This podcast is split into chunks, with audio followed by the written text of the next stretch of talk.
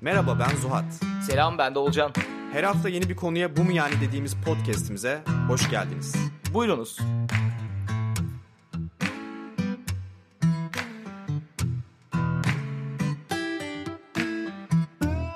Selam millet. Bizi özlediniz mi? Yani bir haftada özlenecek insanlar mıyız bilmiyorum ya. Özlüyorlarsa onların gönüllerinin zenginliği yani. Bizlik bir durum yok. Evet abi yine, muhterem bir sohbet programına. Da sizin gönlünüzün zenginliği. Yok ya 3-5 tane şey yazan oldu. Bir şey hikayesi atıyoruz. Boş yapmayın bölüm atın falan yazdılar. Gelelim konumuza. evet uzatmadan konumuza bağlayalım. Sizden büyük ihtimalle bir 7 aydır falan gelen bir istek bu. Hayır meditasyon değil. Meditasyon bu bölümde konuşmayacağız. Ama ya bizim dinleyici kitlemizin yarısından çoğunu oluşturan zaten Z kuşağı. Şu an yani 18-24 yaş arasındaki insanlara verilen Z kuşağı. Yani Hı hı. doğruculuk kuşağı. Bullshit detector da diyorlar. Yani yapay olana karşı tahammülün en azaldığı kuşak. İşte biz de zaten en çok dinleyen de sizsiniz. Teşekkürler bu arada. Bu da yaptığımız için bir tık daha böyle farklı olduğunu hissettiriyor. İnşallah. İnşallah göreceğiz. Ha başlamadan şeyi söyleyelim. Hem böyle Spotify dinleyicisi çok arttı hem Instagram falan arttığı için artık mesajlara böyle sürekli anlık cevaplar veremiyoruz. Çünkü hem ben çalışıyorum hem Zuhat'ın kendi hayatı çok yoğun. Böyle gün sonunda gece 1'de 2'de falan toplu halde okuyoruz. Zannetmeyin ki okunmuyor veya böyle notlarımızı almıyoruz zannetmeyin. Sadece tek tek tek cevap verme işimizi çok artık yapabilecek bir durumdan çıktı o olay. Ee, Eğer çok cevap vermemizi istediğiniz bir şey varsa ciddi söylüyorum 5 kere falan aynı şeyi copy paste yazın. Deriz ki tamam yani bu adamın bir derdi var veya bu kızın bir derdi var. Okuyalım cevap verelim deriz. bir derdi var uzak duralım deriz. Uzak, uzak duralım engelleyip silelim deriz. Sıkıntılı belli ki. Sıkıntılıysanız hoş geldiniz doğru yerdesiniz. Onu da ak- aklımdayken söyleyeyim dedim. Güzel. O zaman önce bir büyük ihtimalle Z kuşağından bir patron, yeni bir patron Batuhan Şen. Ona bir hoş geldin dedikten sonra artık konumuza hakikaten başlayalım. Çünkü başlayalım deyip başlamıyoruz inatta. Evet şu anda başlamıyoruz hala. Ama şu anda başlıyoruz tamam. O zaman abi ben konuya şuradan dalmak istiyorum müsaadenle. Tabii dal. Böyle hep kuşak kuşak diyoruz da bugün şeyi düşündüm hani neden böyle bir kavram var? Hı hı, Bunun olmadığını iddia edenler de var. Böyle bir şey yok kıçınızdan uyduruyorsunuz diyenler de var. hı hı. Ama çok da savunmak mümkün değil çünkü hakikaten var yani böyle belli bir periyotlarla o dönem içinde yaşayan insanlar ya da o dönem içinde doğan insanların hani bütün alışkanlıkları hatta beyinlerinin çalışma şekli falan değişiyor. Evet. Buna sebep olan şey de genelde o dönemin kendine has olayları yani bu aklınıza gelen her şey olabilir. Hani o dönem böyle bir alışkanlık olabilir, kültürel bir şey olabilir, işte televizyonda yayınlanan bir dizi olabilir ya da işte bugün konuşacağımız gibi sosyal medyanın ortaya çıkması olabilir. Ve işte tabii ki de bu da bizim dünyayı nasıl algıladığımız konusunda daha böyle bir ortak zemin hazırlıyor. Yani biz mesela işte Y kuşağı olarak işte boomer dediğimiz jenerasyondan dünyayı daha farklı algılıyoruz. Çünkü bizim yaşadığımız olaylar farklı. Onlar böyle daha çok daha zorlu zamanlardan geçmişler, zorluklar görmüşler. Bizi böyle şımarık görüyorlar. Hı hı. Ama bizim dünyamızda biz onları görmemişiz. Ee, daha böyle küçük şeylere takılıyoruz. Herkes kendince haklı yani aslına bakarsan. Bence de evet. Evet abi onu zaten çok söyledik de yani bizim anneannemiz dedelerimiz aa, yani 2. Dünya Savaşı'ndan sonraki bir nesil baktığınız zaman yani şimdi o insanların size verdiği tavsiye size çok saçma geliyor olabilir ki yüksek ihtimalle de çok da rasyonel veya uygulanabilir şeyler değillerdir. E bizim ailelerimiz onlar yetiştirdi. Şimdi onlar bizi yetiştiriyor. Ve çok dediğin gibi yani eskiden böyle hani bir çağ işte atıyorum İstanbul'un fethi bir çağ işte ne bileyim diye oh, unuttum lan diğerlerini. Bir bakayım bir ara. Ama neyse böyle Kavimler göçü. ha, kavimler göçü bir çağ falan böyle uzun zamanlardı. Ama şimdi neredeyse böyle her bir nesilde her 30-40 yılda bir şey kuşak değişmeye başladı. Çünkü tamamen her şey değişiyor. O yüzden de bizden büyük kuşakların, baby boomerların, X kuşağının en çok örselediği, bundan da bir bok olmayacak dedikleri ama aslında yani durumun asla böyle olmadığı kuşak Z kuşağı. İşte dönemin olayları etkiliyor dedik. Mesela Z kuşağını etkileyen olaylar da çok belli başlı. Tabii ki de internetin içine doğmuş olmaları bizden farklı olarak. Sosyal medyayla çok küçük yaştan itibaren haşır neşir olmaları. Bir de bence işte öne çıkan üçüncü bir şey de ebeveynlik stratejileri onların maruz kaldığı. Daha çok işte ebeveynlerin X kuşağından olması. Bizim boomerların aksine. Şey de yani internetin de o bilgiye erişimi bu gerçekçi olma kısmını bence o getiriyor abi. Biz işte geçen e, kursta böyle birkaç iki tane liseli çocuk vardı ve şeyi fark ettim. Her şeyi soruyorlar Ve böyle so- mesela şunu sordu çocuk. O çok enteresan gelmişti. Hani bir sürü şey sordu da en son aydınlanmayı orada yaşadım. İşte hoca işte bir şey dedi. Böyle olursa çil yavrusu gibi dağılır onlar dedi. Çocuk çıktı dedi ki hocam çil yavrusu ne demek dedi. Böyle gergin bir gülüş oldu. Çünkü herkes şunun farkına vardı. Hani yıllardır böyle bir şey kullanıyoruz. Ama bu yaşımıza kadar bir kere bile merak edip sormadık. Şu an ben Çocuk de merak bunu direkt ettim pat diye sordu. Yani bu olay benim için tam şeydi. Hani tam olarak Z kuşağını özetleyen şeydi. Hani Neymiş abi? çil e, bir şey turu. Tavuk türü. Bir dağ tavuğu gibi bir şey. Vahşi bir tavuk türü galiba. Hmm. Onların da yavruları kaçışıyor. Ya sonra Google'a girip baktık tabii ki. Ama şey çok enteresan geldi gerçekten. Yani hakikaten böyle hiçbir şeyi verildiği şekliyle kabul etmiyor. Böyle bullshit varsa yani bir saçmalık varsa işin içinde onu direkt çekiyor, ayıklıyor ve önüne atıyor ve senin de aslında böyle bir onunla yüzleşmeni sağlıyor hani. Çünkü sen de böyle biraz kör yaşıyorsun aslında bazı şeyleri. Kalıp olarak kabul ediyorsun ve sorgulamıyorsun çok fazla. O yüzden benim böyle en hoşuma giden tarafları çok ciddi anlamda her şeyi sorgulamaları. Onda da abi şey ben bölüm hazırlanırken böyle birkaç tane şey yaptım. İşte klasik önce Google'a yazdık. Türkçe, İngilizce bilmem ne derken.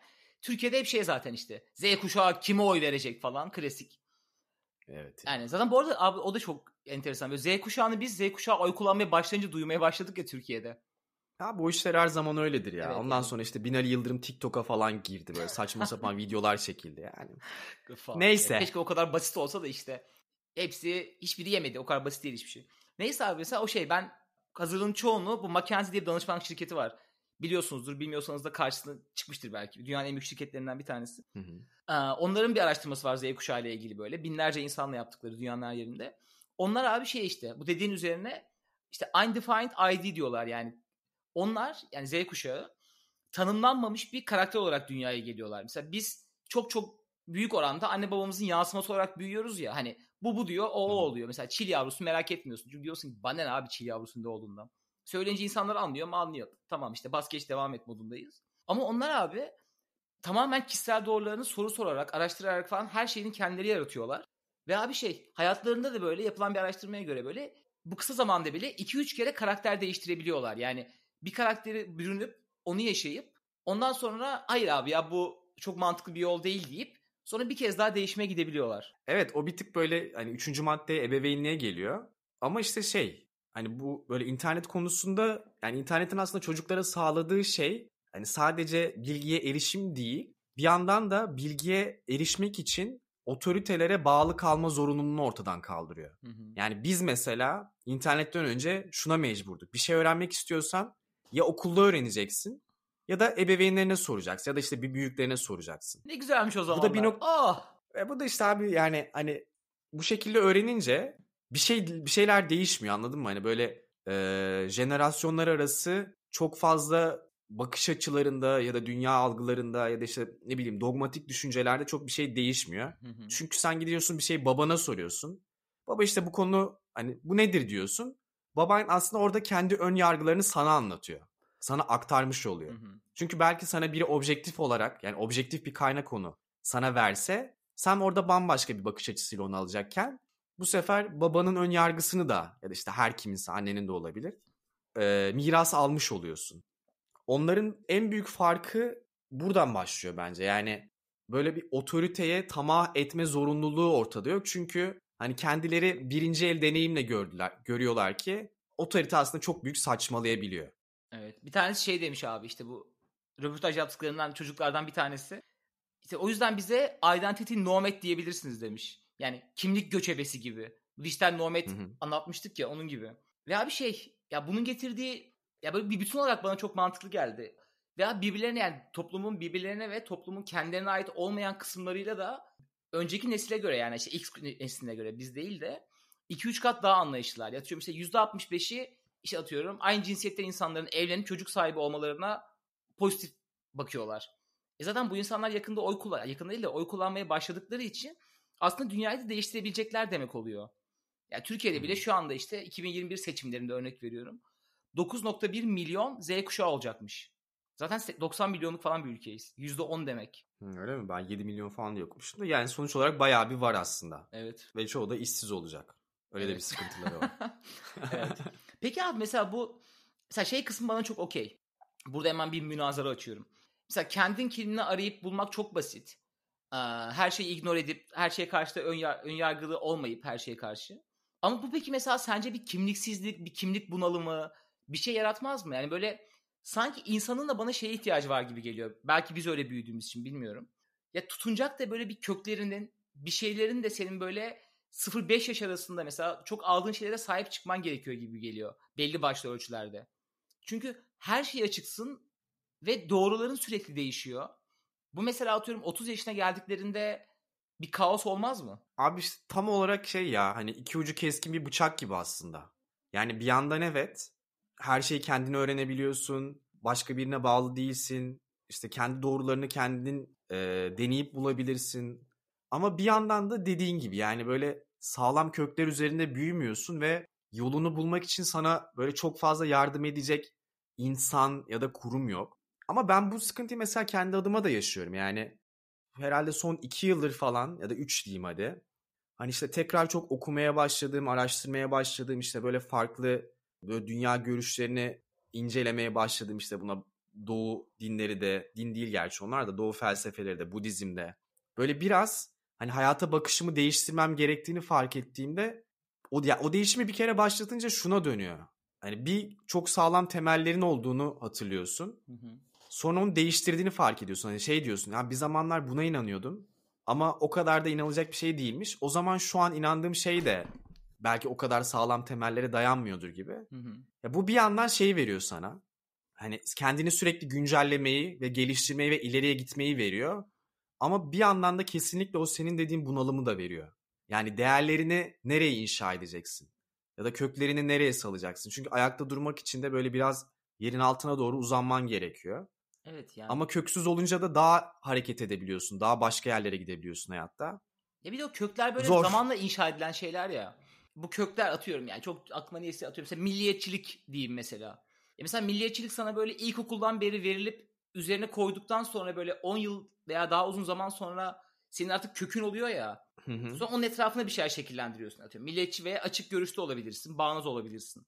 Ama tamamen köksüz olduktan sonra e, yani sürekli değişimden sonra ben sanki böyle uğrunda savaşılacak veya dik durulacak çok da bir şey kalmıyor. Çok böyle yönlendirmeye açık bir kişiliğe, bir kimliğe bürünecekler gibi hissediyorum. Belki de değildir tabii ki. Veya böyle o kadar şey de değildir. Hani böyle köksüz de büyümüyorlardır.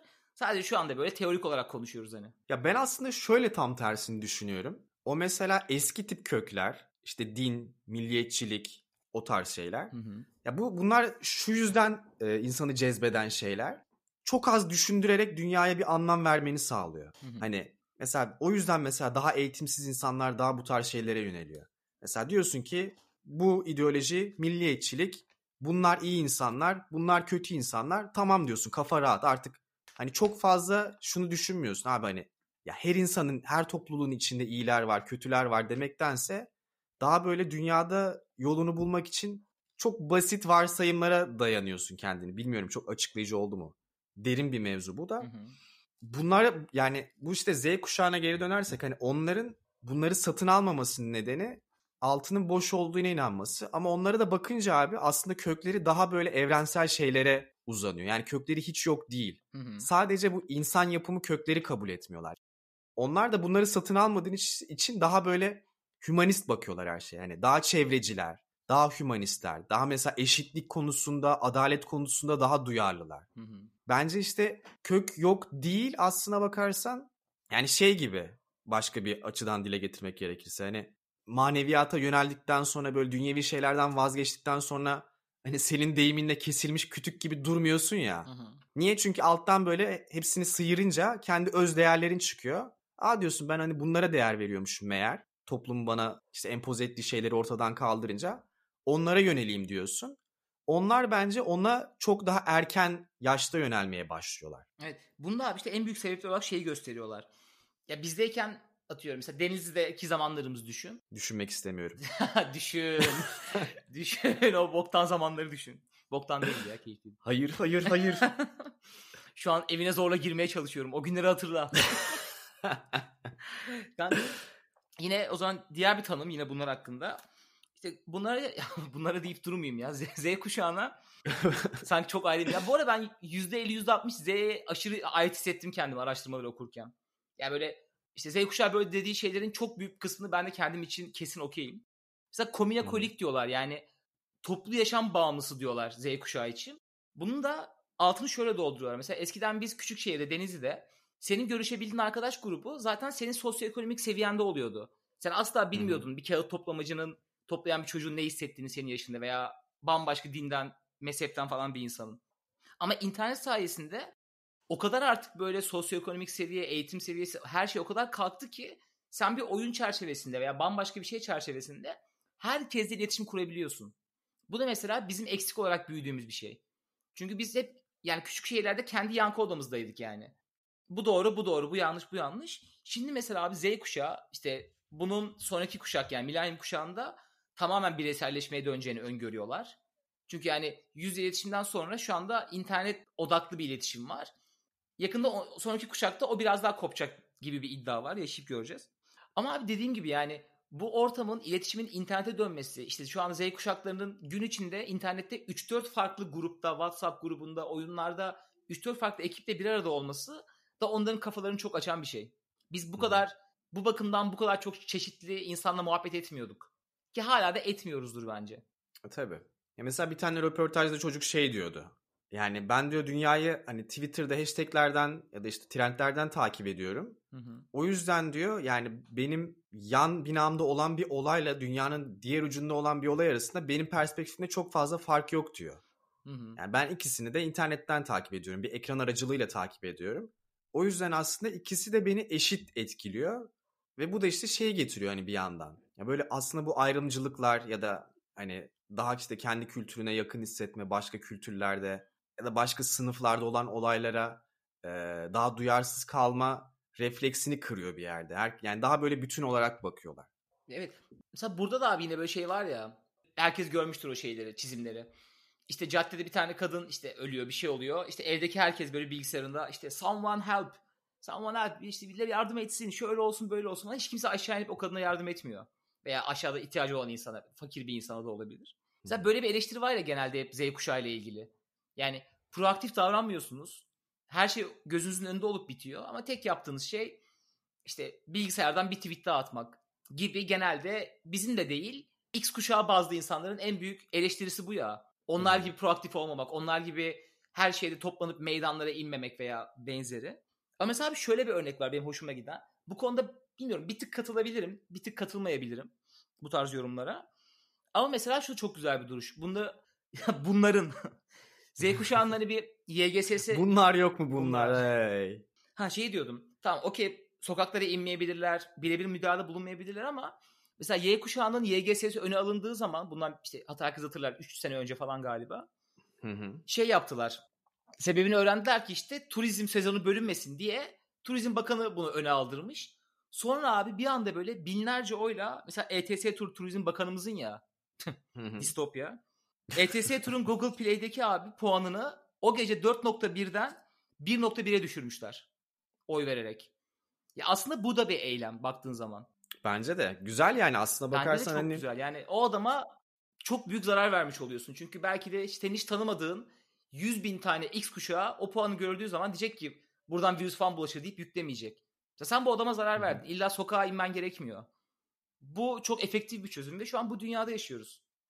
Ya evet. Ya bir de arada bir geçiş oldu. Hani mesela bizim ebe ebeveynlerimiz hep böyle çatışmalar, poliste bilmem neler, gözaltları falan oradan geçip e, bir şey değiştiremeyen bir kuşak. Bizim hikayemizde biz daha böyle apolitikken işte gezi olayları oldu. Bir anda herkes politize oldu Twitter'ın falan çıkmasıyla. Hı hı. Ee, sokağa inildi sonra geri çekildi öyle kaldı o hikaye. Ama onlar biraz daha şeyin farkında. Hani en başta da barışçıl dedim ya. Hı hı. Ya böyle ya ben zaten her zaman daha işte sivil itaatsizlik tarzı protestolardan yanayımdır. Çünkü bir kere abi bir olay yani şiddet eylemine döndüğü anda karşı tarafı haklı çıkarmak için eline bir şey veriyorsun. Kesinlikle. Koz veriyorsun. Ne bileyim işte mesela bu Amerika'daki protestolarda falan aslında birçok insan bu olaylara karşı cephe aldı. Niye? Çünkü bir sürü şey yakıp yıkıldı diye. Ama bunlar mesela şey çok iyi. Yani senin dediğin gibi böyle kendi aralarında organize olmayı ki bayağı şeyleri de varmış aslında. Yani hem toplulukları Hı hı. hem daha böyle daha resmi anlamda organize olduğu kurumlar falan da varmış. İşte Z Community gibi bir şeyler okudum. Yani bunlar aracılığıyla aslında bir şey yapıyorlar. Yani hiçbir şey yapmıyorlar diyemem. Yani şunu diyebilirim en azından. Mesela Y kuşağına kıyasla kesinlikle çok daha fazla bir şey yapıyorlar. Ve bunu böyle aslında zekice hani basit hani herkes gidip orada belki bir dislike veriyor ya da bir puan veriyor. Ama bir araya geldiklerinde şunun farkındalar. Hani böyle bunu 1 milyonluk bir komünite olarak yaptıklarında birine çok sağlam ve çok da fair aslında yani Bence. illegal bir şey yok. Kimseye zarar vermiyorsun fiziksel anlamda. Şu mesajı verebiliyorsun hani yaptığın şeyin bedeli var. Aynen öyle. Yani sen Yani turizm ayağını denk al diyorsun yani. Aynen öyle. Yani sen turizmden para kazanmak için bizim bütün çalışma takvimimizi bir öne çekebiliyorsan sen de turizmden para kazanamayacaksın. Kusura bakma. Yıl çok rahat şu internet dünyasına verebiliyorsun. O yüzden aktif olmamakta suçlamak çok da doğru gelmiyor bana. Ben de katılmıyorum. Ya bir de şey boyutu var hani. Böyle hep iyi taraflarından konuştuk ama e, Ya, bu sosyal bu medyanın... kadar güzel dinlediniz. Hep böyle mi ya ne sandınız? Hayır kapatmayın. Hayır buraya gel. Buraya gel. Sizi narsist sosyopat cüceler. Sizi bücüler. Bücü de değiller ki oğlum. Hepsi 1.90'dan başlıyor. Kardeş bunlar ne yiyor ne içiyor ben gerçekten yani bununla ilgili bir araştırma yapılsın istiyorum ya. Bu da Abi bizim Y bir şey kuşağının Z kuşağı hakkında en şikayetçi olduğu şey kadın erkek boylarının çok uzun olması olabilir. Ya 1.90 çocuklar abi abi diye geliyorlar Allah aşkına ne abisi ya. Ben sana abi diyeceğim yani utanmasam. Bizim yazlıkta bir çocuk vardı abi aynı böyle bahset 98'de adını unuttum şimdi. Böyle devasa bir çocuk. Hep böyle abi abi abi falan böyle büyümüşler bizim yanımızda yazlık. Elinde bir yetmişlik böyle vodka var. Biz de böyle bir cine 3 kişi falan girmişiz. Sonra üzerine bira atarız falan diyoruz. Aa dedim bugün vodka mı içiyorsunuz dedim. Yok abi ben içeceğim dedi. Yani adamın cüssesi o kadar büyük ki. Ben zannettim bütün tayfa böyle pet bardakta içecekler falan. Yok abi bunu ben içiyorum dedi. Dedim kardeşim afiyet olsun. Böyle elimi yukarı kaldırdım omzuna. Abiliğimi de bozmadım tabii ki. Elimi en yukarı kaldırıp omzuna dokunup afiyet olsun kardeşim aferin dedim. Değil mi parmak uçlarına çıkıp şey yaptın omzuna. Cinderella gibi parmak uçlarıma çıkıp dedim ki kahramanım. Bu, bu durumdan rahatsızız biraz. Böyle şeyler vardır. Şey diyordum tam. Yani şöyle bir gerçek de var abi tabii ki. Hani sosyal medyayla büyümüş olmak aslına bakarsan çoğunlukla kötü bir şey. Yani bence Hı hı. internet avantajlarını ama sosyal medya çok dezavantajlarını oldu. Ve bunun beraberinde getirdiği bir şey aslında sosyal becerilerin gelişmiyor. Hani sosyal beceriden kastım şu değil. Evet işte dışarıda arkadaşların olabilir. Onlarla oturup goy goy yapıyor olabilirsin. iyi vakit geçiriyor olabilirsin.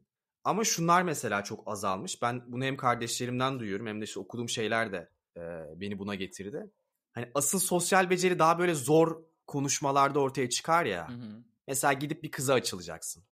Bunu artık yüz yüze yapmıyorsun çünkü Instagram var ve beynin artık şeye alışıyor. Hep bilinçaltında diyorsun ki abi işte yüz yüze konuşacağım, utanacağım, sıkılacağım, reddedilirim belki. Dense hep bunu sosyal medyaya taşıyorsun ve bir yerden sonra artık o becerin gelişmiyor. Ya da tam tersi biriyle zor bir konuşma yapacaksın. Belki ayrılma konuşması bu. İşte Simon Sinek'in röportajında şey diyordu. Bu işte ghosting diye bir kavram çıktı ya Hı hı. biriyle konuşurken bir anda yok oluyorsun. Hiçbir şey bırakmıyorsun. Bu diyor mesela bu eskiden de vardı. Birileri takılırdı birkaç gün görüşürdü. Sonra ghostingle bir taraf çekilirdi diyor. Hı hı. Ama şimdi şunu görmeye başladık. Bu insanlar yani iki aylık, üç aylık bazen daha uzun ilişkilerini bu şekilde bitiriyorlar. Neden? Çünkü o insanı karşısına alıp bu iş yürümüyor diyecek sosyal becerilere sahip değiller. Yani o cesareti gösteremiyorlar. Onun yerine kolaya kaçıyor. Hiç telefonlarına çıkmıyor. Bir anda ölü, ölü numarası çekiyor. Ve karşı tarafta ne oluyor diyor. Yani karşı tarafa çok büyük bir aslında zarar vermiş oluyorsun. Yani buradan yola çıkarak biraz şey gibi de geliyor. Yani yüzeysel sosyalleşme okey ama derin anlamda böyle daha işte komünite olma hissi, bağlı olma hissi bu insanlarda biraz azalmış gibi. Yani bilmiyorum ben mesela kendi kardeşlerimde bakıyorum çok böyle çok arkadaşları var ama çok yakın, çok derinden bağlı oldukları, benim onların yaşındayken sahip olduklarım arkadaşları yok. Hı hı. O yüzden de onu herhalde şu şekilde kompanse ediyorlar yani telafi ediyorlar. Hani gidip böyle sosyal medyada daha büyük bir komünün parçası oluyor. Ne bileyim işte bir BTS fan grubunun parçası oluyorsun. Beraber orada internet üzerinden bir şeyler yapıyorsun vesaire. Ama günün sonunda o sosyal yani beyindeki o sosyalleşme ihtiyacı karşılanıyor mu? Karşılanıyor. Ama tabii ki bunun bir şeyi oluyor, karşılığı oluyor. Ya bir önceki bölüme mesela hemen buradan yine bir yine selam çakalım. Orada şey vardı ya Amerika'daki bir araştırma yani %60 Amerika'daki yapılan araştırmaya göre %60 insanların yakın hissettiğim, yakın olduğum bir insan yok demişti. Depresyonda en büyük sebeplerinden bir tanesi bu demiştik ya. Bu da mesela dediğin şeyin bir sonraki adımı. Ya çünkü böyle yine bu kök gibi benim için ya da uzun süreli arkadaşlıklar gibi fark etmez veya böyle ailen çok zaman geçirip onlarla çok bütünleşmek gibi şeyler zamanla oturan şeyler olduğu için eğer böyle sürekli arkadaş grubu değiştirirsen veya böyle yüz yüze görüşmenin yerini sürekli online oyun grupları veya işte Facebook bilmem ne grupları, Telegram grupları oluşturuyorsa yani yalnız hissetmemenin bir yolu yok. E çünkü yalnızsın. Ya oradaki esprine gülünmesi ya da ne bileyim işte Instagram'a koyduğun fotoğrafın çok güzel like alması seni sosyal bir insan yapmıyor. Tam tersine seni aslında bir tık tüketim malzemesine çeviriyor. Sosyal medya bazında. Ya şey mesela bir Z kuşağından bir çocuk böyle bir TED konuşması yapmış. Çok güzel, çok gaz. Katıldım da dediği birçok şey. İşte hani biz artık işte böyleyiz, şöyleyiz, her şeyi değiştiriyoruz diyor. Ama mesela şeyi küçümsüyor. O, onu dikkatimi çekti. Diğer jenerasyonlar bizim gerçek dünya tecrübemizin sahip olmadığından dert yanıyor. Artık o her ne demekse diyor. Ee, onun ne demek olduğunu göreceksin güzel kardeşim. Ben sana öyle söyleyeyim. Hani 30 yaşına gelince Hı-hı. böyle kendini inanılmaz geliştirmiş bir insan olarak hayatta istediğin noktaya gelemediğini fark edince oturup düşündüğünde tam olarak karşına o çıkacak. Hep bir şeyleri bir ekranın karşısında ya da kendi evinin konforunda yapmış olmanın maliyetini bir noktada illaki göreceksin. Sonuçta tabii ki de dünya dijitalleşiyor. Hani biz buna böyle karşı olan ya da bunu gerçek kabul etmeyen insanlar değiliz. Ama o doğa, dijitalleşme bizim insan doğamızda yani bizim en temel ihtiyaçlarımızda var olan şeyleri karşılamaya yönelik bir hayat tarzı sunmuyor kimseye. Aksini sunabiliyor hatta daha çok. Yani evet tabii ki böyle internet üzerinden bir tıkla milyonlarca kişiye ne hissettiğini duyurabilmek, paylaşabilmek çok büyük bir lüks. Ama madalyonun diğer yüzünde de aslında insan dediğin çok daha basit şeylerden mutlu oluyor. Yani çok daha bir yüz yüze derin bir konuşmadan mutlu oluyor yani. Şey o araştırmanın rakamı neydi? Hani bir insan sadece işte 150 kişiyle mi ne yani birebir iletişimin şey yapabiliyormuş. 150-200 gibi bir rakam. Yani insan 150 ve 200 kişiye kadar insanın beyninin şu zamana kadarki evrimi bu kadar insanla sen sosyal bir ilişki kurabiliyorsun. Bu dakikadan sonrasında senin evrimine, gelişimine, işte beyindeki nöron sayına ne dersen de artık birbirine karışmaya başlıyor ve takibi kaçırıyorsun. Yani işte yakınlık hissini kaçırıyorsun. Bu kadar çok ilişki olduğu zaman ilişkilerin hepsi önemini kaybetmeye başlıyor. Bu işte Danimarkalıların Hugo felsefesinde de bunun tam tersiydi ya hani çok küçük community, çok fazla dışarıdan insan almayan bir hayat yaşıyorlar ve işte yüz, bayağıdır dünyanın en mutlu nesli olarak geçiyorlar. Danimarka, işte İsviçre falan o, o taraflar. İsveç. İsveç asla gidemeyeceğimiz artık o taraflar. Bunun da böyle zararları da var. Yani işte kötü taraflarına geldik sonunda. Gelin buraya. Şimdi kafanızı yorgun, yorgun kafanıza kadar çekin ve bunları dinleyin. Evet böyle de zararları da var. Yani çok insanla arkadaş olmak hele ki dijital ortamlarda sizi sonuna kadar yalnızlaştırıyor. Ya bir de buna şunu da eklerim abi üzerine. Artık üçüncü maddeye de gelelim. Ebeveynlik de çok önemli bir faktör Hı-hı. burada. Sonuçta mesela bize kıyasla veya bizden önceki jenerasyonlara kıyasla çok daha korumacı. Hatta işte bazılarının mesela ebeveynleri X kuşağına mensup. Hı-hı. Onlar çok daha bilinçli aslında. Fakat bu bilinç her zaman iyi bir şey değil. Nasıl değil onu anlatayım size. Yani birincisi zaten abi şu şu fark var. Yani daha önceki kuşaklar işte 4 kardeş, 5 kardeş, 6 kardeş büyürken bu genç kardeşlerimiz daha böyle bir kardeş, iki kardeş. Yani çoğu tek çocuk. Bazıları iki çocuk ve ister istemez yani şöyle bir örnek vardı. Yani 6 çocuğun varsa diyor korumacı olamazsın diyor. Bir yerden sonra salarsın diyor. Artık hani ne olacaksa olsun dersin diyor. Ama tek bir çocuğun varsa böyle bir anksiyeteye bağlarsın. Giderek hani paranoyak olursun. Ya başına o gelirse ya bunu gelirse. Çünkü hani tek bir çocuk için bunların hepsini düşünebilirsin. Ve o senin sonuçta neslin Ama devam bu da tek beraberinde şu... varlık. Aynen öyle. Beraberinde şunu getiriyor. İşte o korumacılıkla beraber çocuk dışarı çıkıp tecrübe etmesi gereken şeyleri edemiyor. Yani şey örneği vardı mesela. Onunla da çok birebir. İşte çok çocuğun hijyene takıntılı olursan işte aman oğlum oraya girme buraya çıkma evi sürekli siliyor. Hani bu aslında çocuğa bir kötülük değil mi? Çünkü çocuk büyürken belli bakterileri alması gerekiyor ki bağışıklık sistemi gelişsin. Aynı şekilde çocuğa psikolojik yani duygusal olarak da çok korumacı davranırsan işte o çocuklarla takılma oraya gitme gece geç kalma diye çocuk bu sefer duygusal bağışıklık sisteminin gelişimi için gerekli gerçek dünya tecrübelerini elde edemiyor. Yani yine kötülük yapmış oluyorsun. Ve bu bir toplumsal bir geçiş var şu an. Biraz daha doğudan böyle batıya geçiyorsun işte. Böyle çocuklarına hiç saygı göstermeyin işte böyle vurup işte çok konuşmalan dediğin bir toplumdan birkaç jenerasyonla işte onu böyle bağımsız bir birey olduğun bir yere geçmeye çalışırken ya bir deneme yanılma süreci aslında. Hani Z kuşağı da biraz bana öyle geliyor. Hani denedik tam olmadı bir sonrakinde o hatalarımızdan da ders çıkaracağız gibi. Tam olarak o hataların da bedelini bu çocuklar yaşıyor aslında. Yani çocuk böyle bilgisayar başında büyüyor her şey çok güzel. Gerçek hayata bir giriyor hani o gerçek hayatta hayatını idame ettirecek şey becerilere sahip değil. Yani her şey yapabiliyor belki. İşte 2 yaşında baleye başlamış, 3 yaşında piyanoya başlamış. İşte 4 yaşında okula başlamış, 4 dil biliyor. Ama hayatta yapamıyor çocuk O yüzden yani. 12 yaşında bonzaiye başlamış, 13'te ölmüş. 12'de bonzaiye başlıyor sonra öyle gidiyor. Yani avantajları var, dezavantajları var. Herkes her şeyde herkeste olduğu gibi. Bence bir kısmı yani şey diye bakıyorum ben. Hani Z'nin içinden çok bitikler de çıkacak ama iyileri de çok iyi çıkacak. Benim görüşüm böyle. Bence de bu her jenerasyon için olabilir ya bence.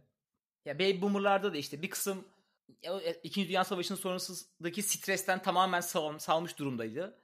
Bir kısmı da elimizde çok az şey var sahip çıkıp çok çalışalım deyip o zamanın zenginleri oldular mesela. Ya da hayatta kalabilenleri oldular. İşte o zamanın şartları yiyecek ekmekleri yoktu. Şimdinin zorluğu da herhalde çok seçenek olması veya fazla özgürlük olabilir. Sen hep bunu konuşuyoruz zaten hani çok özgürlük de aslında bir yerde çok iyi bir şey değil. Hani böyle iyi bir bir şeyin yoksa, bir koçun yoksa, hayatta böyle iyi tavsiyeler alacağın bir insan yoksa çok büyük özgürlük de aslında bir yerde hiçliğe kadar gidiyor. Çünkü her şeyi her şeyi çok merak edip her şeyden minicik minicik bilgi alıyorsun. Endüstri mühendisleri bunu iyi bilir ben gibi. Çıktığın zaman da böyle her konuda bir fikrin var ama hiç kimse sana bir şey için para ödemez. Çünkü eski bölümlerin bir tanesinde söylemiştik ya yani sizin değerinizi aslında market belirliyor. Hı hı. Yani sen çok yakışıklı olduğunu düşünebilirsin ama senin değerini güzel bir kadına gittiğin zaman ya da tam tersi denklem. Eşcinsiyet de olabilir bizim manyak ettiğiniz en sonunda. Çok yakışıklı olduğunu veya çok güzel olduğunu düşünebilirsin ama senin değerini oraya gittiğin zamanki aldığın tepki belirliyor. Sen onun içine ne koydun? O kadar yakışıklı değil misin? Yeterince mi zengin değilsin? Çok kültürel mi konuşamadın? Ne bileyim ağzı mı laf yapmıyor falan. O yüzden de Z kuşağının bence zorluk çekebileceği şeyden bir tanesi de sonsuz seçme özgürlüğü ve bütün dünyanın onları beklediği gerçeği. Yanılgısı demeyeceğim gerçeği ama işte bir yolda yürümek gerekiyor her zaman. Evet. Şöyle bir hikaye anlatayım abi. Amerika'da bir arkadaşım vardı. O da arkadaşım. Çocuk abi Domino's'ta getir götür yapıyor arabasıyla ve çok eski bir arabası var. Hani şey arabalardan. Böyle Amerika'da bazı arabaları alıyorsun ve sata, satmıyorsun hani. Artık diyorsun ki ben bu arabayı alırım sonra yolun kenarında bırakırım işim bitince. Öyle bir arabası var falan. Hı hı. Ben de şey varsayıyorum hani bu çocuk fakir diyorum. Yani yazık diyorum öyle. Hı hı. Çok parası yok herhalde. Sonra çocuk beni dedi ki abi de, gel dedi bizim işte e, ailemin yanına gidelim beraber biraz takılırız falan. Bir gittim çocuklar zengin yani aile bayağı zengin yani lüks içinde yaşıyorlar. bir gittim zengin lan. Kafamda oturmuyor şimdi hani hiç öyle bir şey beklemedim çünkü. Bu arada çocuk babasına karşı yani benim perspektifimden inanılmaz saygısız davranıyor. Hı hı. İşte bir şey konuşuyorlar mesela. Yani sen diyor, siktir git diyor senin zaten bir bok bildiğin yok diyor. Konuşup duruyorsun sürekli hiçbir şey bilmiyorsun falan diyor. Yani ben şoktayım. Çünkü hani ben babama şunu diyemem mesela. Ee, babacım bu düşüncene katılmıyorum desem mesela hani o bile kabul görmez bir şeyken çocuk neler diyor. Ama bir yandan da mesela adam sonra şeyi anlattı hani. Biraz e, şeyi soruşturunca hani sen lüks içindesin çocuk niye böyle yaşıyor sorunca o 18 yaşından sonra kendi bir bireydir. Hı hı. Yani kendi parasını kendi kazanır. Benim o burada kıyasladığım şey şu abi. Şimdi çocuklar evet oradaki şey gibi büyüyor. Daha böyle ebeveynleriyle arkadaş gibi büyüyor. Hani daha evet hani sen bir bireysin. Hı hı. İşte senin kendi kararlarına, kendi tercihlerine saygı duyarız. Özgürsün deniyor. Ama o diğer taraftaki ama 18'inden sonra kendi başınasın şeyini vermiyorsun bir de çocuğa. Buna ek olarak. Yani bence o formül uygulanacaksa ikisi birden uygulamak lazım. Evet sen benim dengimsin ama 18'inden sonra sana bakmakla mü- mükellef değilim. Dersen bu iyi bir ebeveynlik stratejisi.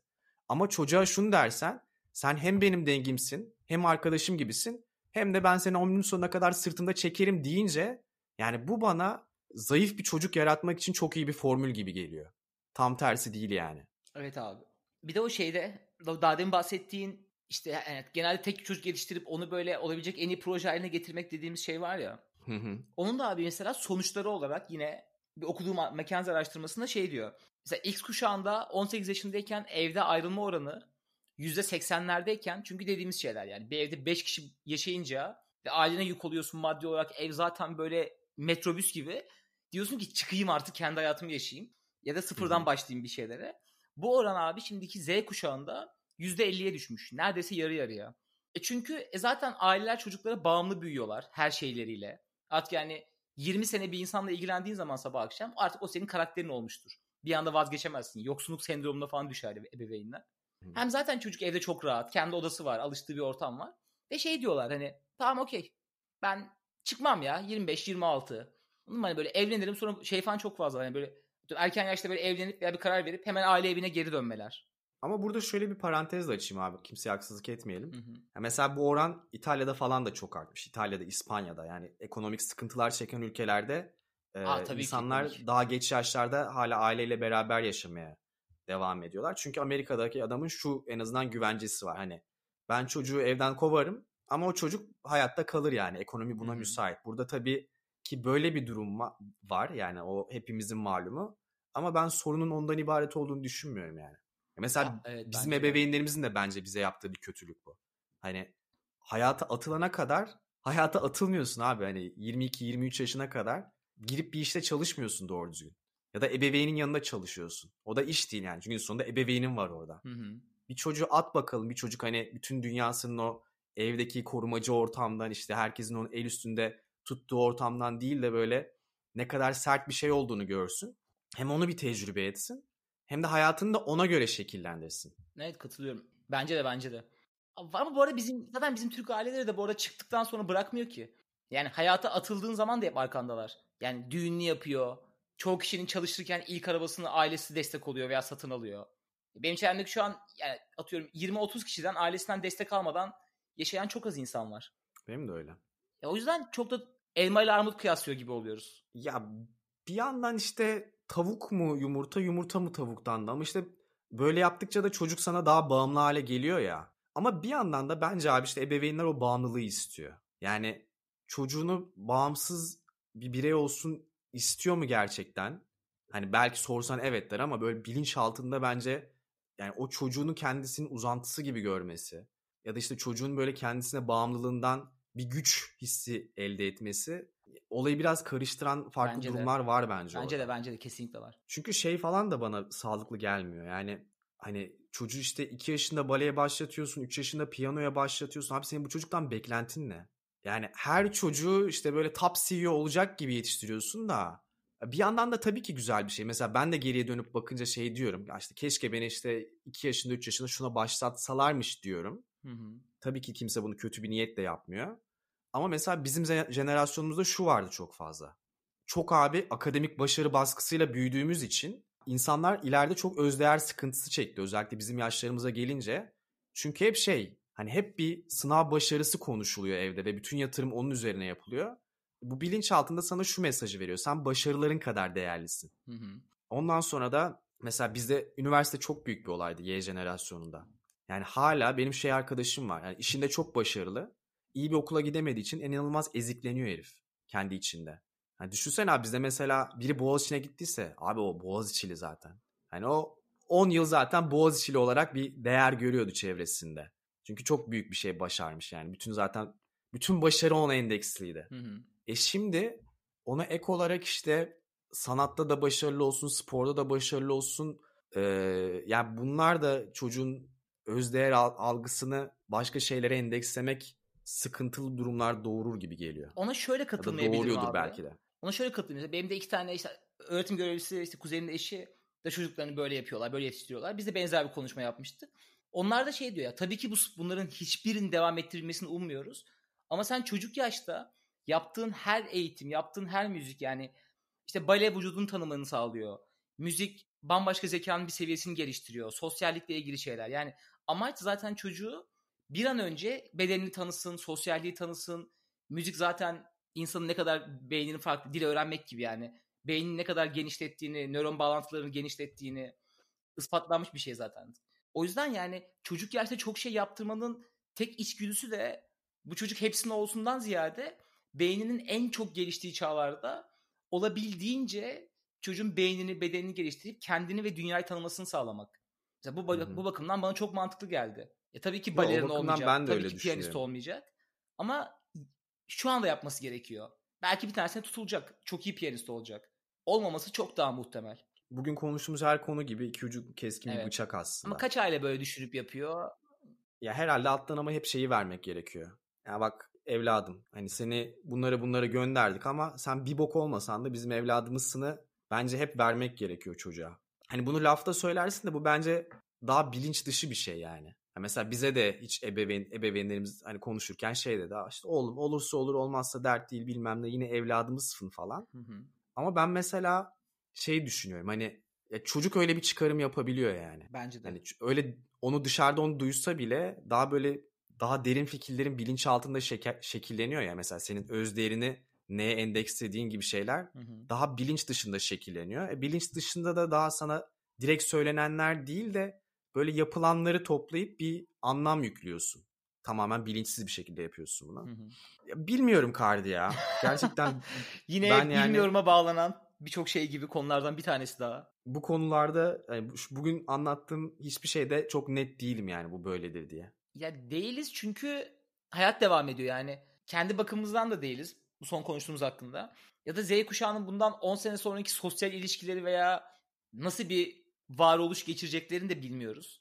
Ya belki de gerçekten çok daha mutlu olacaklar. Belki de çok dip böyle çok birbirine vıcık vıcık aşırı böyle sıkı sosyal bağlar belki de sorun oluyordur insana. Ama bunu tecrübe etmedik bugüne kadar insanın tarihi boyunca. Belki de bu iş böyle çözülecek. Bireysellik kazanacak belki de. Sanmıyorum ama belki de öyle olacak. Bir de şey Simon Sinek şey diyordu hani biri şey soruyor hani Z, Z jenerasyonu ileride işte yönetimi devraldığında neler olacak sizce diyor. O da diyor ki hani şu an diyor yönetimi halihazırda elinde tutan ve inanılmaz kötü kararlar veren, inanılmaz açgözlük yapan insanlar geçmişte hippiydi diyor. Hani kimse bu, bu noktaya gelebileceğini göremezdi diyor. O yüzden öngöremeyiz ama sadece umut edebiliriz diyor. Ben hani iyi olacaklarına inanıyorum diyor. Daha iyi olacaklarına diyor. Ben de öyle. Hani bilemeyiz çünkü evet işte aktivistler ama şu an gençler. Gençken herkes aktivist. Yani onu hayatın içine girince ne kadar devam ettirebileceksin. Ama onlarda şöyle bir case var. Yani hayat birçoğunu kabul etmeyecek şu anda. Yani aslında toplumda şu an genç işsizlik bir anda şunu hissettiriyor. Arkadaş senin bu toplumda yerin yok. Hı hı. O zaman sen 30 yaşına gelince de aslında o şeyleri devam edebiliyorsun. Yani 20 yaşında bir işe girsen aktivistliği rafa kaldırabilirsin. Ama 30 yaşında hala iş bulamadıysan tamam dersin arkadaş ben bu düzeni değiştireceğim diye. O yüzden bir şeyler değişecek gibi geliyor ya. Yine umudumuz Z, yine Y kuşağı olarak pasif başkalarından medet uman tavrımı devam ettiriyorum kardeş.